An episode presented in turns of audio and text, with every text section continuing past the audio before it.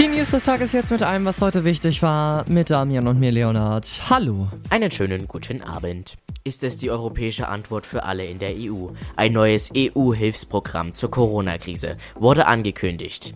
Die Bundeskanzlerin Angela Merkel hat die Einigung auf das EU-Hilfsprogramm zur Corona-Krise gewürdigt. Sie betonte, dass es sich um einen großen Meilenstein handle, der für eine gemeinsame und solidarische europäische Antwort auf die Corona-Pandemie stehe, von der Europa derzeit hart betroffen ist. Dank dem neuen Hilfspaket wäre es nun für alle EU-Mitgliedstaaten möglich, den Kampf gegen die Arbeitslosigkeit aufzunehmen.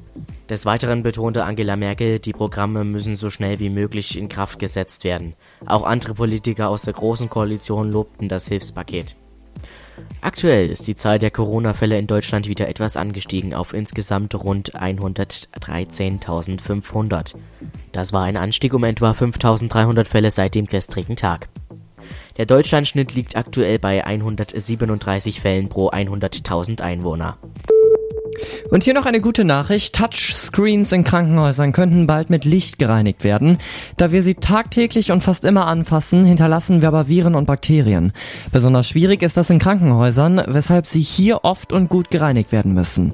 Der erste Gedanke bei wahrscheinlich jedem wird dann sein, klar, Desinfektionsmittel. Dies ist jedoch keine Dauerlösung, da es die Beschichtung des Screens beschädigen kann.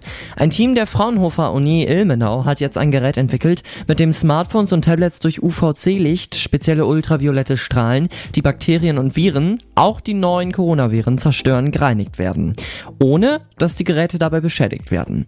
Jetzt wurde ein funktionsfähiger Prototyp gebaut, es muss nur noch geklärt werden, wann dieser zum Einsatz kommen kann.